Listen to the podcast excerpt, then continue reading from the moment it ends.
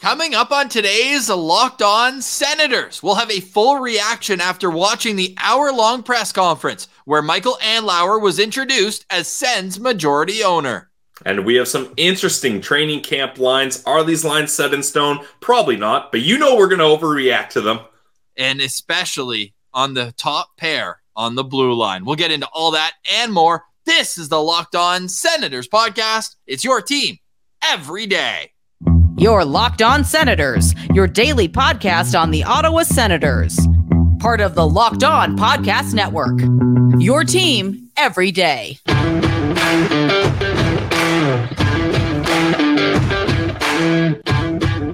I'm Jake Sanderson, and you're listening to Locked On Senators Podcast.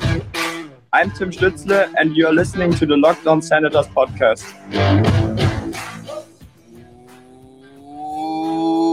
Welcome inside episode 879 of the Locked On Senators podcast. I'm Ross Levitan on the outskirts of enemy territory in Winnipeg, Manitoba, alongside Brandon Piller up in the Blue Mountains. A reminder that you can find Locked On Senators wherever you download your podcast. We are also free and available on YouTube. Today's episode is brought to you by the FanDuel Sportsbook. It's the official sportsbook of Locked On. Make every moment more. Right now, new customers can bet $5 and get $200 in bonus bets guaranteed. Visit FanDuel.com/LockedOn to get started today. You can also find the show on Twitter @SensCentral, on Instagram, LockedOn.Senators. Today is Friday, September 22nd, a date to remember because, Pillsy, I'm not exaggerating when I say this was one of the greatest days in franchise history. Yeah, this is a monumentous day, as they said over and over. And like Michael Andlauer said, finally. I mean, this has been a long time coming, 321 days of a process, and now everything's official. Gary Bettman was in the building. All the alumni were in the building. It was a great showing for this media day presser announcing Michael Andlauer and his group of investors as the official owners of the Ottawa Senators. And I think every Sens fan watched this and felt like, okay, this is the beginning of a new era. Stability, fan-focused, and focused on the success of the team on ice. Those are all things that really kind of shined in this presser, and I think Michael Andlauer did a great job with his first kind of official showing to the media and fans. And I don't want to make this into a comparison versus the last regime, which we know got stale. It ended horribly. I don't want to do that, but it was such a refreshing breath of air when he began by saying, it's an employee-first business mentality, and a player-first owner is what Michael Andlauer wants to be. I think Sens fans are going to be excited to know that he and his family have a place in Westboro. He's going to be, he says, at about 4 out of every 5 games. He's going to be boots on the ground. He wants to help build this thing up. And I know we've got a lot of listeners in Gatineau that are going to be extremely excited with how much emphasis he's putting on the region as a whole. Sylvain Saint-Laurent from Le Droit, a friend of the show, he asked the best question yet. He's like, why is it so important to you? And it was almost his answer. It's like, how could it not be? It's a huge part of the region and what makes the National Capital Region so special. I mean, especially if you're going to build right at LeBreton Flats, you can see over the river from there. So I just think that he hit every major talking point right on the head. And we also have to give stick taps right off the bat. Cyril Leeder is back. One of the founding fathers of the Senators organization, Cyril Leeder, will be the CEO of the Ottawa Senators after a 5-year absence. Pillsy, they went through 5 CEOs in the 5 years that he was away from the team. So now he's back. That's great. Aaron Crow, the reigning CFO of the year in Ottawa, is adding Chief Operating Officer to her title as well. So congratulations to Aaron Crow, who also briefly left the organization but was brought back. So a lot of great news off the ice. Nothing to do with hockey ops, but man, I'm drinking the Kool-Aid faster than Pierre Dorian was drinking that champagne in his, they did the little cheers, the toast at the end after Andlauer put on the Sens jersey. Yeah, and I think all Sens fans could enjoy a glass of champagne after this event. And this is... We had ours after he was named preferred bidder. Go check out that live stream. Suits and champagne at 9 a.m. Yeah, it was great. It was great. I mean, I've got some champagne on hand, so I'll definitely be dabbling in a glass, celebrating that, as this could possibly be the greatest Friday of my life, Ross. And what else did you need to hear? Then did you hear? Tell me you heard. You know what I'm going to bring up, right? No. He mentioned all the partners he has. He says there's 6 CHL owners that are a part of it, including the owner of your Guelph Storm is invested in the Ottawa Senators. Oh, damn. I didn't pick up on that. I know the Oshawa guy, Rocco, I'm forgetting his last name. Julio. Yes, he's involved as well. And yeah, just to touch on what he talked about, bringing Cyril Leeder back, I think is great, especially that's someone that was very involved with the Senators building the new arena. They're trying to build another arena here. So I think that's a good guy to have in the mix. And he's obviously very well liked and kind of definitely everyone that had worked for the Sens was happy to see him come back, which is great. And yeah, I think the focus on being a employee and player first owner is so important because it's a trickle down effect, right? Like if your owner doesn't have the right mindset and isn't kind of setting the standard, then everyone else isn't going to fall in line. That's the key to leadership. And I think Michael Andlauer really showed, he emphasized, he wanted to make it very clear that that was his focus. And I like how he said, Ross, he's going to be at all these games, so he's going to be around, he's going to be very present, but he's not going to be a hands-on type, I'm going to make all the decisions, everything goes through me, like that kind of guy. He's going to be there, he's going to be around, but he has hired people and he's going to continue hiring people that he believes can succeed in their job, and he's going to let them do their job. And he almost said it kind of tongue in cheek, like, if I make the decisions, they can't be held accountable, which maybe sounds a little strange, but that's fair. Like, you need to be able to be propped up and congratulated and glorified for good decisions. But at the same time, you got to be held accountable for when you make mistakes or maybe things aren't working out. So I do think that's the right approach. And Ross, I don't know about you, but I found myself clapping during the press conference, and then I'm like, "Wait, what am I doing? I'm in a room in my basement in Collingwood for an Ottawa presser, and I'm clapping along." Like, it felt good. It felt good. It felt right, and I loved. He had a ton of zingers. We'll get to in the next segment, but he just seems so natural, and he's got a presence to him. And I didn't realize he's got to be like 6'3", 6'4", because Gary Bettman is not so tall. But when they all stood up together for that photo, like, he was towering over Pierre Dorian and Gary Bettman and even Cyril Leeder as well. The Sens would draft him as a left shot defenseman. Let's just say that. Definitely they would. And I mean, they took the draft day photo at the end. But yeah. Pillsy, I want to pick up on that because to me, that was my biggest takeaway in all this. A couple things. His number one priority, he was very clear. It's the new arena, which makes sense. It has to be done at some point in the next 5 years, he believes, hopes. But they were pressing him on that. And it was a lot of like the non-sports media that was there, you know, and the news outlets, they got questions asked too, but it was all about the real estate. It's like, okay, what do you want him to do? Like, make grand statements. He's been the owner for 12 hours. Like, and I like that he said that. He's like that one reporter, as soon as I don't want to bash her, but like when she said, what's the timeline? He's like, it's my second day here. Like, I don't know. Like, when are you guys moving in? Can I buy seats yet? Like, let's go. Yeah. It'll happen over time. Now, what will happen right away is going to be the hands-on accountability, where he was saying, like, he is hands-on in the sense that he's going to be there. It's not like a silent investor where he's going to be in, let's think of a random place. Somewhere in the Caribbean. Barbados? Yeah. Maybe a bar there? Random.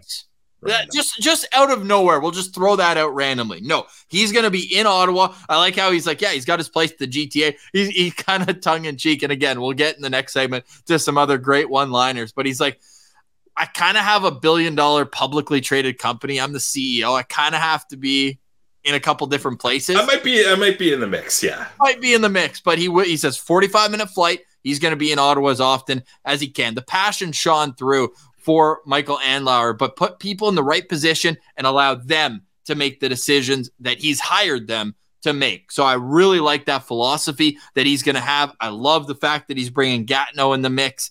And I also love that he seems like he's a fun guy, not to take right out of the Kawhi Leonard dictionary, but nice to meet you, Bruce. You know so much about me. It's nice to find. Bruce must have loved that. Loved it. So, yeah, let's get to some more of those one-liners and what it means that Michael Andlauer is now in charge. Officially, he's got the keys, the new house smell, 20-year-old house smell at the Canadian Tire Center, that locker room smell. But what it is, it's a fresh start for the Ottawa Senators. So we'll get into that some more in the next segment and then wrap up today's show with line combinations. We could have done a whole episode based on the fact that Thomas Chabot's playing the right side. Mathieu Joseph is at center. Is he a placeholder for Shane Pinto? Or is this something that we're going to unlock in Mathieu Joseph's repertoire going into this season? That's all next. You're listening to Locked On Senators. Today's episode is brought to you by our friends over at Bird Dogs. Guys, Bird Dogs are the shorts pants for any occasion. I'm surprised Gary Bettman and Michael Andlauer and Cyril Leeder weren't wearing their Bird Dogs on stage, because that's how good they look. You can look your best with Bird Dogs, but the key, obviously you want to look good, but if you're not feeling good, it's not the 1-2 punch you want. With Bird Dogs, you can look good and feel good, and that's why we love Bird Dogs. I'm stretching short season, Ross. Call me crazy, but I'm wearing my Bird Dog shorts in the September, plus 15 range. I'm still rocking the Bird Dogs because they're just so darn comfortable. They look so good. I love all their patterns. And what I love best about Bird Dogs, and I'm going to emphasize this every time, they've got that anti-stink, sweat-wicking fabric that keeps you cool and dry all day long. So whether you're going for a bike ride, golfing, being announced as the majority owner of the Ottawa Senators franchise, you can look good wearing Bird Dogs. So go to birddogs.com/LockedOnNHL or enter promo code LockedOnNHL at checkout for a free Bird Dogs water bottle. They always hook you up with a little free something at the end of the day. And just for our listeners, that's birddogs.com/LockedOnNHL for a free water bottle at checkout. You won't want to take your Bird Dogs off. We promise you. Today's episode is also brought to you by the Glebe Central Pub. Go check out the Glebe Central Pub in the heart of the Glebe at 779 Bank Street, and make sure you let them know that Locked On Senators sent you. Today is an Ottawa Red Blacks game day, and the way the season's going for the Red Blacks and their 3-10 record, you want to load up at the Glebe Central Pub on your way down to Lansdowne. So go have some fun, 779 Bank Street, walking distance to TD Place, walking distance to Lansdowne, and make sure you get your dinner there. Go have a good time and then head there after the game too. Why wouldn't you? If you don't want to actually go see the Red Blacks and, be in that experience, you can always watch the game too at the Glebe Central Pub. It's always amongst friends at the Glebe Central Pub. Head there alone, head there with a group. Always know that you're going to be well taken care of and among great people. Trivia night, darts, you name it, they got it at the Glebe Central Pub. So go visit them at 779 Bank Street and make sure you let them know that Locked On Senators sent you.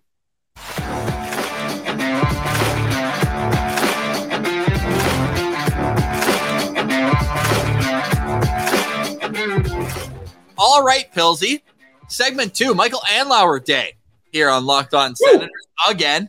Again, I feel like this process has been tumultuous. We have a playlist on YouTube. If you want to go kind of see how this whole thing is done, anytime we talk mainly about ownership, I've thrown it in that playlist. So go check it out. But Pilsy, I'd like to congratulate you. Me? Yeah. Okay. Michael Andlauer says he might be the owner, but it's actually the fans who are the real owners of this team. So you're the owner. You know what? I'm going to do what's best for the fans. I'm going to do what's best for the city of Ottawa and the Gatineau area. And merci beaucoup. Absolutely. Hey, credit to him for battling through the French. I know he's from Montreal, but clearly English first language for Michael Andlauer. And he got through the first question well. And the second question, you could tell. It's like, that's a lot to ask right back and forth. But I thought his French was great. I thought he nailed it. And speaking of the French, we don't want to spend too much time talking about the Habs, but obviously he had a minority stake. I loved this part, and it was one of the last questions. Shout out John Abbott. Love having Abs in the building too, asking questions. And he asked a question about the alumni, and one of Michael Andlauer's things, he said when he was introduced or brought on with the Montreal Canadiens, one of the first things that they did was put Guy Lafleur on the payroll for life. Like, just these little, maybe not little, I'm sure, and hockey players were not making the money they made in the 90s, 2000s, and now that they were back when Guy Lafleur was playing. So it's not like he has this comfy retirement to lean off on. So I'm sure it was an important thing for the Lafleur family, and just that level of taking care of your own. I think that mentality, whether it's in different ways now, you know, refurbishing the alumni suite. Alfie was in the building. Chris Phillips was there. Chris Neal was there. Having the alumni be a part of it, it cannot be understated in terms of not only building your fan base and honoring the history, but you know how much nostalgia do we tap into, especially during the COVID 310 days. 310 days without Sens hockey. This process was 10 days longer. Like, we're in the same, right? So the nostalgia aspect and being able, you and me as guys who grew up around this team, being able to go to the game and, hey, you might run into Radek Bonk. You might, you know, see these guys who played big roles on the team when you were growing up in that formative year. And that's just going to continue to allow these younger generations of Sens fans to feel like they're getting older, but it feels like that team, it's still together. You know, it's not fragmented into different segments. It's one team throughout the years. And I just love that mentality, and I'm excited to see it kind of take its time and grow together. Yeah, I mean, nostalgia is one of my favorite emotions. It gives you that warm, cozy feeling. You get brought back to the good old days, and that's the thing. You need to have alumni involved, and you need to be welcoming to alumni because it gives a sense of pride that they're like, I was an Ottawa Senator. I loved my time in Ottawa, and I want to keep supporting and repping the brand that is the Ottawa Senators. And when other players see that those players are coming back and being welcomed, they want to be involved in that because they get a taste of the nostalgia as well. When fans see that, they see that there's stability in the organization, and behind the scenes, people still want to be around. And look, you can call it what you want, like whether it's just optics and you know, photo shoots and things like that. Sure, that's fine. But there is deeper meaning and value to that. And I think that Michael Andlauer, a guy that's been involved in hockey for a long time, CHL, AHL, NHL, a minority owner with the Habs, he has an understanding of the importance of that. And I think that goes a long way. Open invite, Michael, if you want to come on the show. And that was where I want to change into some one-liners. And Claire Hanna, friend of the show, says, Mr. Andlauer, correct, right away, goes, it's Michael. It's Michael. And then what a stark contrast in terms of Mr. Melnick to Michael. Just being able to have first name basis. I thought that really stood out. Was there any one-liners where, I know you're clapping half the time, you might not have been able to hear them all, but was there one line or two lines that really stuck out that gave you a chuckle? Well, I love that he's finally doing the right thing and throwing out his dirty laundry that is Habs gear from his closet. I mean, just get that out of there. You can have a nice bonfire at the Andlauer Westboro residence now that you got some kindling. So that was something that I was very happy to hear. Yeah, I love that one. I also like the zinger saying to my kids, thank you for allowing me to spend your inheritance on my passion. That got a good laugh out of the crowd there. And then he thanked all the lawyers, and then he goes, even though the bill was large enough, I should probably thank you too. Thought that was a good little one-liner as well. Yeah, anytime you can take a dig at lawyers, I'll applaud that. Yikes. And I already mentioned too, good to finally meet you, Bruce. You know so much about me.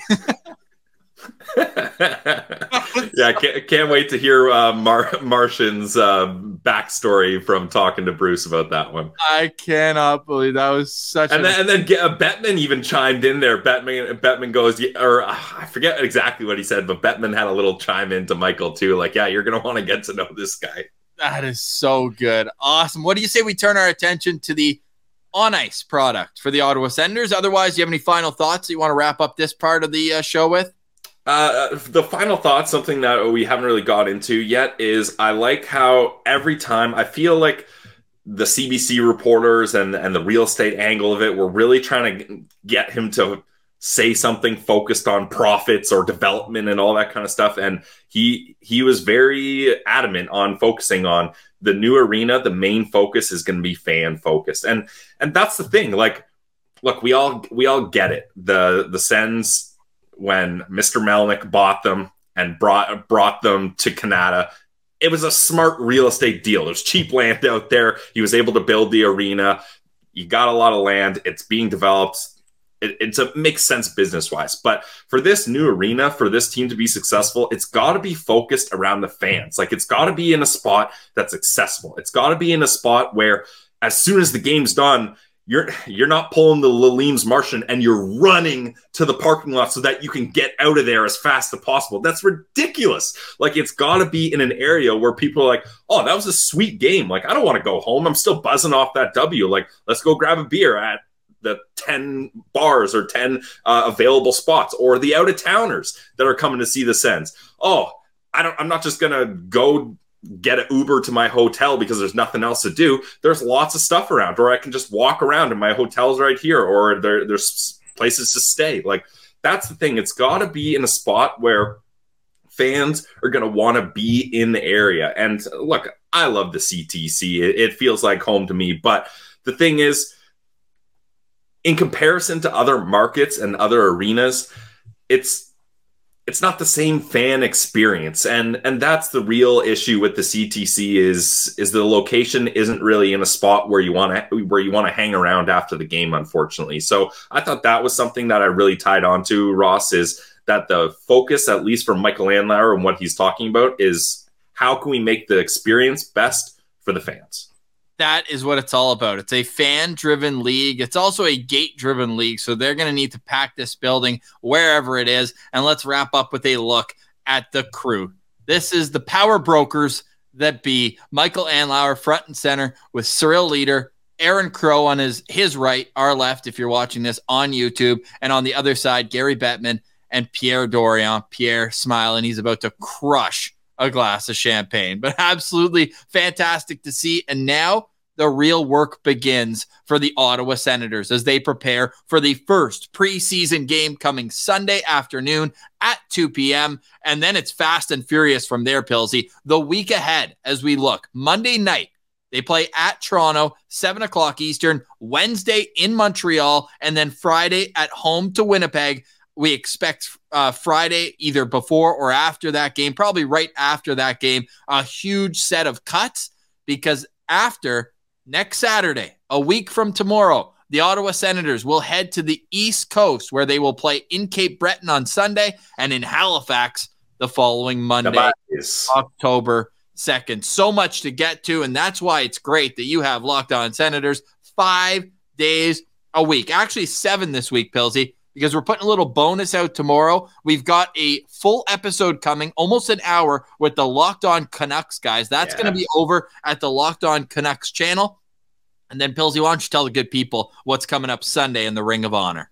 Well, I just want to touch on the Locked On Canucks. Those guys are absolute beauties. Ross and I get a kick out of watching their show. They do a great job entertaining. And Locked On Sens fans, check out the episode and do these guys a favor. Let's get them to 1,000 subscribers on YouTube. They're at just over 800, so they're so close. So help out the boys at Locked On Canucks. Go subscribe on YouTube. And the Ring of Honor that we're doing this weekend, I believe, unless we've changed it, Ross, but the plan is to do best sound bites of Ottawa Senators history.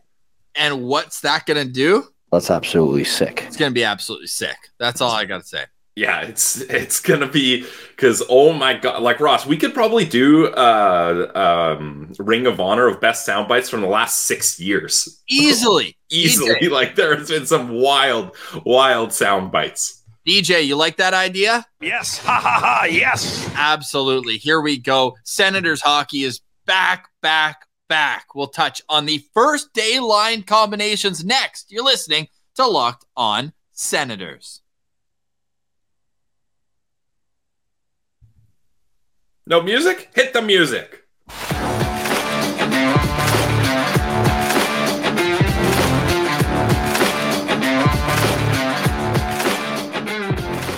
All right, welcome back. Locked On Senators. A reminder, you can advertise with Locked On Senators. Your business could have been promoted right there before I hit the music. A reminder as well, Locked On Senators, 5 days a week, also available on YouTube, where we appreciate a subscription, a comment. They all go a long way. Today's comment, I got to get back to doing that at the start of the show. I just got so fired up today, declaring it one of the best days in Senators history. What would be your number one priority for Michael Andlauer. What's first on your list? We had over 100 replies on Twitter. So if you want to scroll through that, you can. Some people say make Pilsey and Ross the voice of the Ottawa Senators. We're comfy where we are, but we appreciate the kind words as well. Pilsey, what was the biggest storyline for you at a training camp? As we're now day two, players are on the ice, but if the media isn't covering the skates, does it even matter? Because I haven't heard a single thing at a training camp today because everyone was boots on the ground at the Michael Andlauer press conference. Well, luckily we got our guy, Kevin Lee, Central Citizen. He's been kind of updating as things go here, so that's been good. Shout out Kevin Lee. There are a lot of things that I want to get into, Ross. Is there a particular direction you want to start, or should I put my hands on the wheel and drive the bus here? I don't know if that's a good idea. I'll just say, number one, we are awaiting. Eunice Corposalo needs new pads, right? He's not going to rock the best helmet in franchise history and wear white pads. He's not going full Matt Murray. We can't allow it. No. Yeah. What's with goalies wearing white pads these days? Like, no. We can't accept it. We have to assume these are his LA Kings pads, which were all white. Yes. He needs to get some new pads, and we'll put the word out there if he hasn't yet. So we'll start in the crease and we'll work our way out, because I think the biggest storyline is that Thomas Chabot thinks he's playing the right side. I know that's not something that you're a big fan of. No, that's one of those thanks I hate it type news updates. I mean, I don't, and he said, I think it was in Bruce's article, or I forget where it was, he said that he's played the right side before. I ain't seen it. When? Not as an Ottawa Senator. Like, there's no way he played any time on the right side as an Ottawa Senator, maybe in junior? You watch the team? You know? Yeah, I've seen a game or two, yeah. Yeah, I've never seen Thomas Chabot play the right side, so that's news to me as well.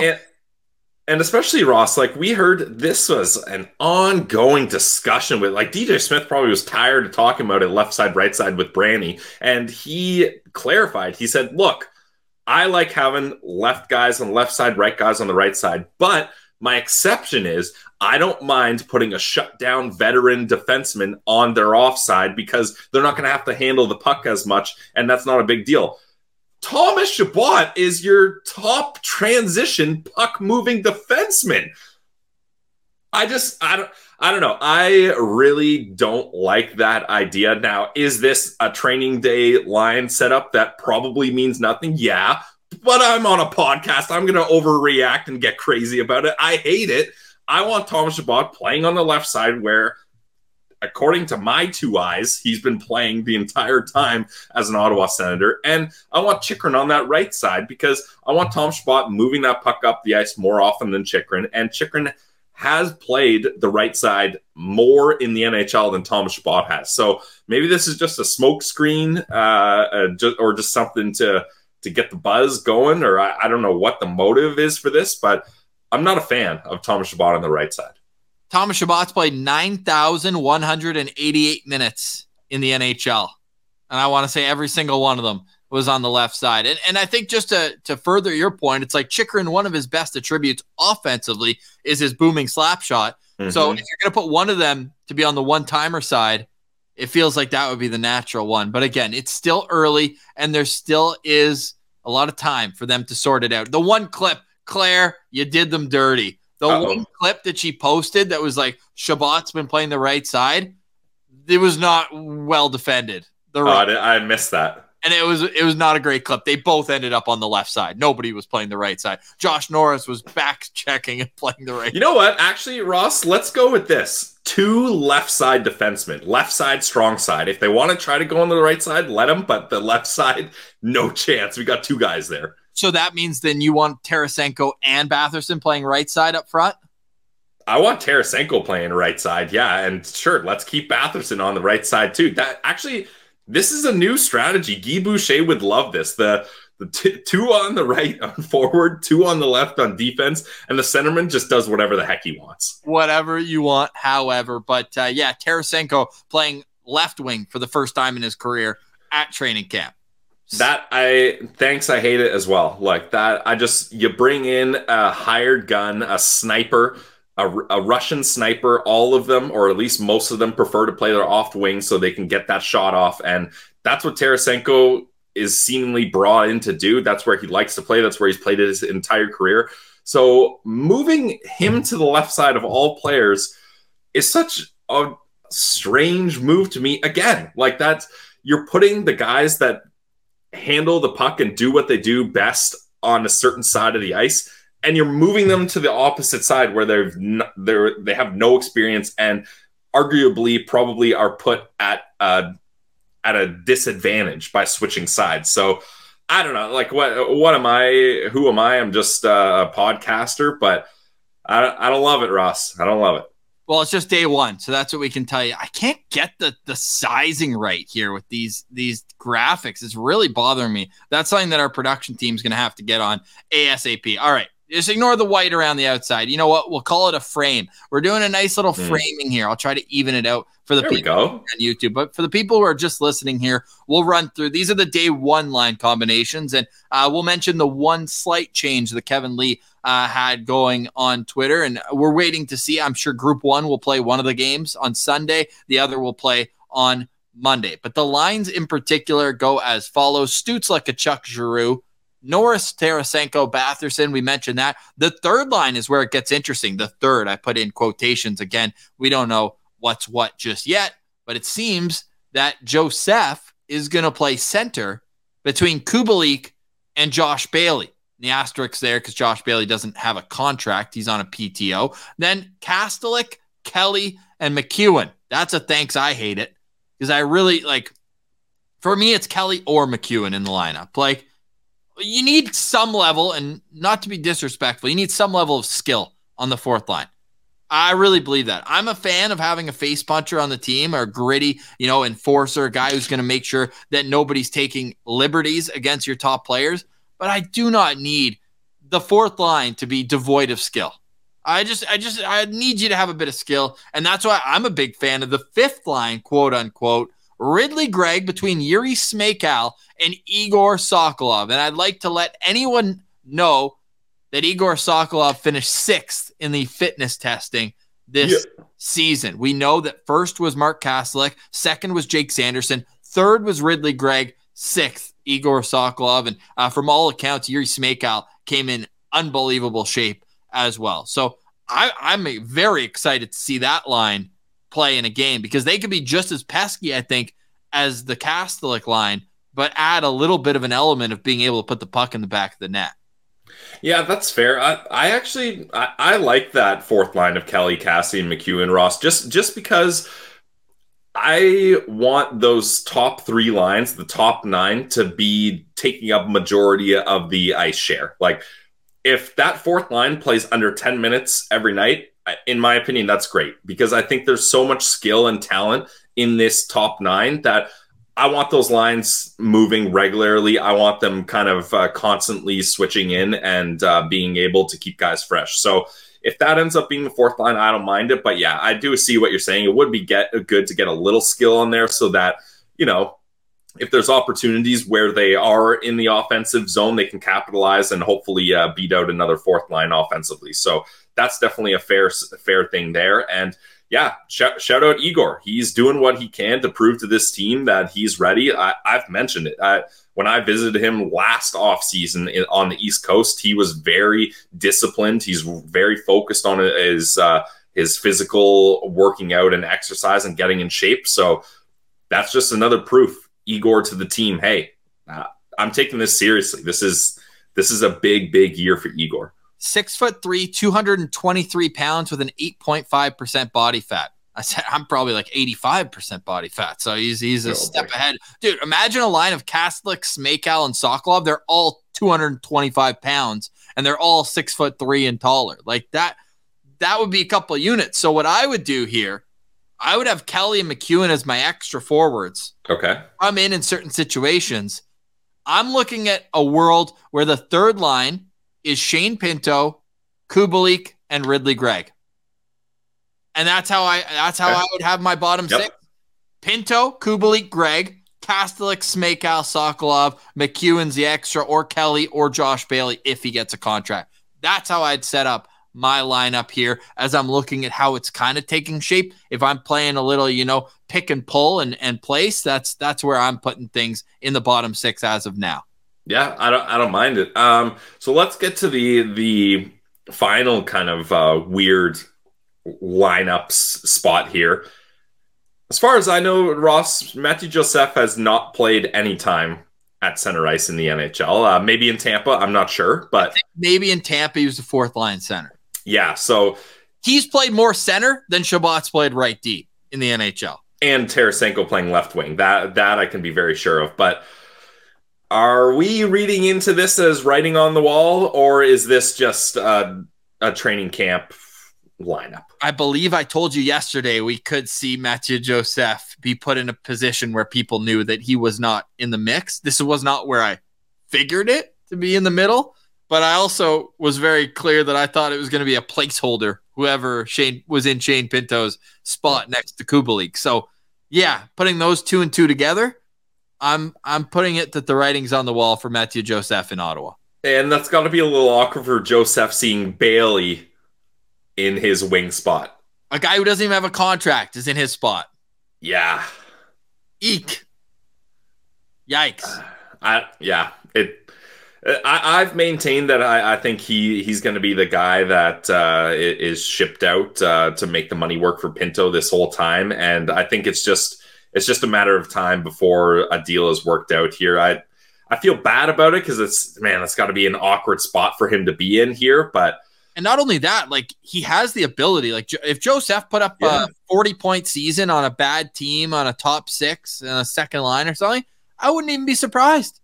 He has talent. Yep, he was super snake bit last year, and he brings defensive plus. If a team gets Mathieu Joseph and a draft pick, there's a good chance they could. I know he's got 3 years left on his deal. That could be, the what holds back another team from flipping him. But you could flip him and get another draft pick. Probably in year 3 of that deal. Yeah, when he's got 1 year left and maybe even retain some salary. But honestly, I think, Chicago still needs some more talent on that roster. Just signing Perry and Foligno to massive overpayment 1 year deals, I don't think is set up for success for Bedard. So I don't know. Mathieu Joseph to Chicago. Maybe there's something there. Yeah, well, Ottawa clearly it doesn't have a problem dealing with Chicago. They made the Zaitsev trade there. They made the DeBrincat trade there. So Anisimov. Hey, he just signed a PTO in Detroit. Happy trails, Artem. Artie party. We actually put out the other day on Twitter at Sen Central. We put out the full list of sends abroad, and you're wild for doing that. That's a classic Ross move. Hey, it gets the people fired up, and it's something that I was curious about too. So I say, you know what? If I'm curious about it, maybe a few others are curious about it. So absolutely. I put it out there. And if people are curious, Mark Method's takes heading into the season, you can go check out our episode with him from earlier this week. 5 shows this week. It's been a blast. And like I said, bonus content. We got one of the segments coming on our channel tomorrow. Go watch the whole thing with Locked On Canucks, Ring of Honor as well. Pilsy, we can't end the show without talking about the newest member officially of the Ottawa Senators, Jabril Touré. Will be a part of the organization, signed his entry-level contract. The buzz around rookie camp was that this guy had so many raw attributes that they had to get him in the mix. He almost is what people thought Ben Roger would be. Big, tough, good skater. But I hope he goes back to Sudbury for his overager year because even though he's 20 years old, he was playing junior A with Pierre Dorian's son in Hawkesbury during his actual draft year. So despite being 20 years old, he just finished his rookie season in the OHL. So a long road ahead, but congratulations, Jabril Touré, being the newest member of the organization. Yeah, I love this. I mean, a 6'7" right shot defenseman that can skate. And if you're wondering, can he fight? Go check out that tilt he had up against that Habs player. Beats the absolute wheels off him. So you love to see that. That's a good way to make an impression for sure. And look, Ross, I think this is where the Ottawa Senators are going to have to start trending here because the draft picks are not going to be as plentiful and the draft cupboard is not going to be stocked like it used to be the last couple of years. So you got to find ways to bring young talent into the organization outside of the draft. And I think this is a perfect example of ways they can utilize that and use their draft capital to improve their NHL roster or to make their cap situation work. So I'm a big fan of this move. Mark Methot spoke very highly of Toure. He kind of tipped us off, hey, there's a lot of buzz around this guy. Keep your eye on him. And sure enough, here he is, an Ottawa Senator. Love to see it. So welcome to the organization. Pilsy, any final thoughts on today's show? Final thoughts for me is welcome to the new age, Sens fans. These are our Michael Andlauer years. These are our Michael years, I should say. And I'm fired up about it. I'm clapping in my basement on my own here. It just feels good that finally, Ross, when we wake up in the morning, it's not going to be like, all right, how are the Sens messing up today? What story are we going to have to shake our heads at and cover today? No, I don't feel like that's going to be the case anymore. It's going to be waking up being like, how are we going to celebrate this dub? And I'm excited for that. I'm excited to celebrate. I'm excited for it as well. My final thoughts, just something I forgot to mention when we were going over the lines. It was Roby Yarventi, who's getting a couple turns today with Joseph at center and Kubalik at left wing. So look for Roby maybe in a game to get a couple shots on that third line while things continue to unfold. Throughout the weekend as well, like I said, we've got videos dropping, but after the Senators game, no postcast for the early preseason games. Maybe we'll reassess that. I'm going boots on the ground. Ottawa is in Winnipeg on October 5th. So maybe the last two games. I'm away that weekend, so maybe you and Marshy can get one on the Saturday. If so, we won't promise anything, but we will be gearing up for another full season of postcasts on Locked On Senators when the puck drops in Carolina on October 11th. We are 19 days away from Ottawa Senators regular season hockey. So soak it all in. I was trying not to be hyperbolic when I said this is legitimately one of the greatest days in franchise history. Michael Andlauer introduced as the next owner of the team. It's been a long process, but it's done. It's here. And now it's time to drop the puck. For today, we say goodbye. Have a great weekend and make sure you're tuned in. Have the notification bell on. Locked On Senators on YouTube. We're going to post them on audio as well. Enjoy. For today, we say goodbye. For Brandon Piller, I'm Ross Levitan. This has been the Locked On Senators podcast, your team every day.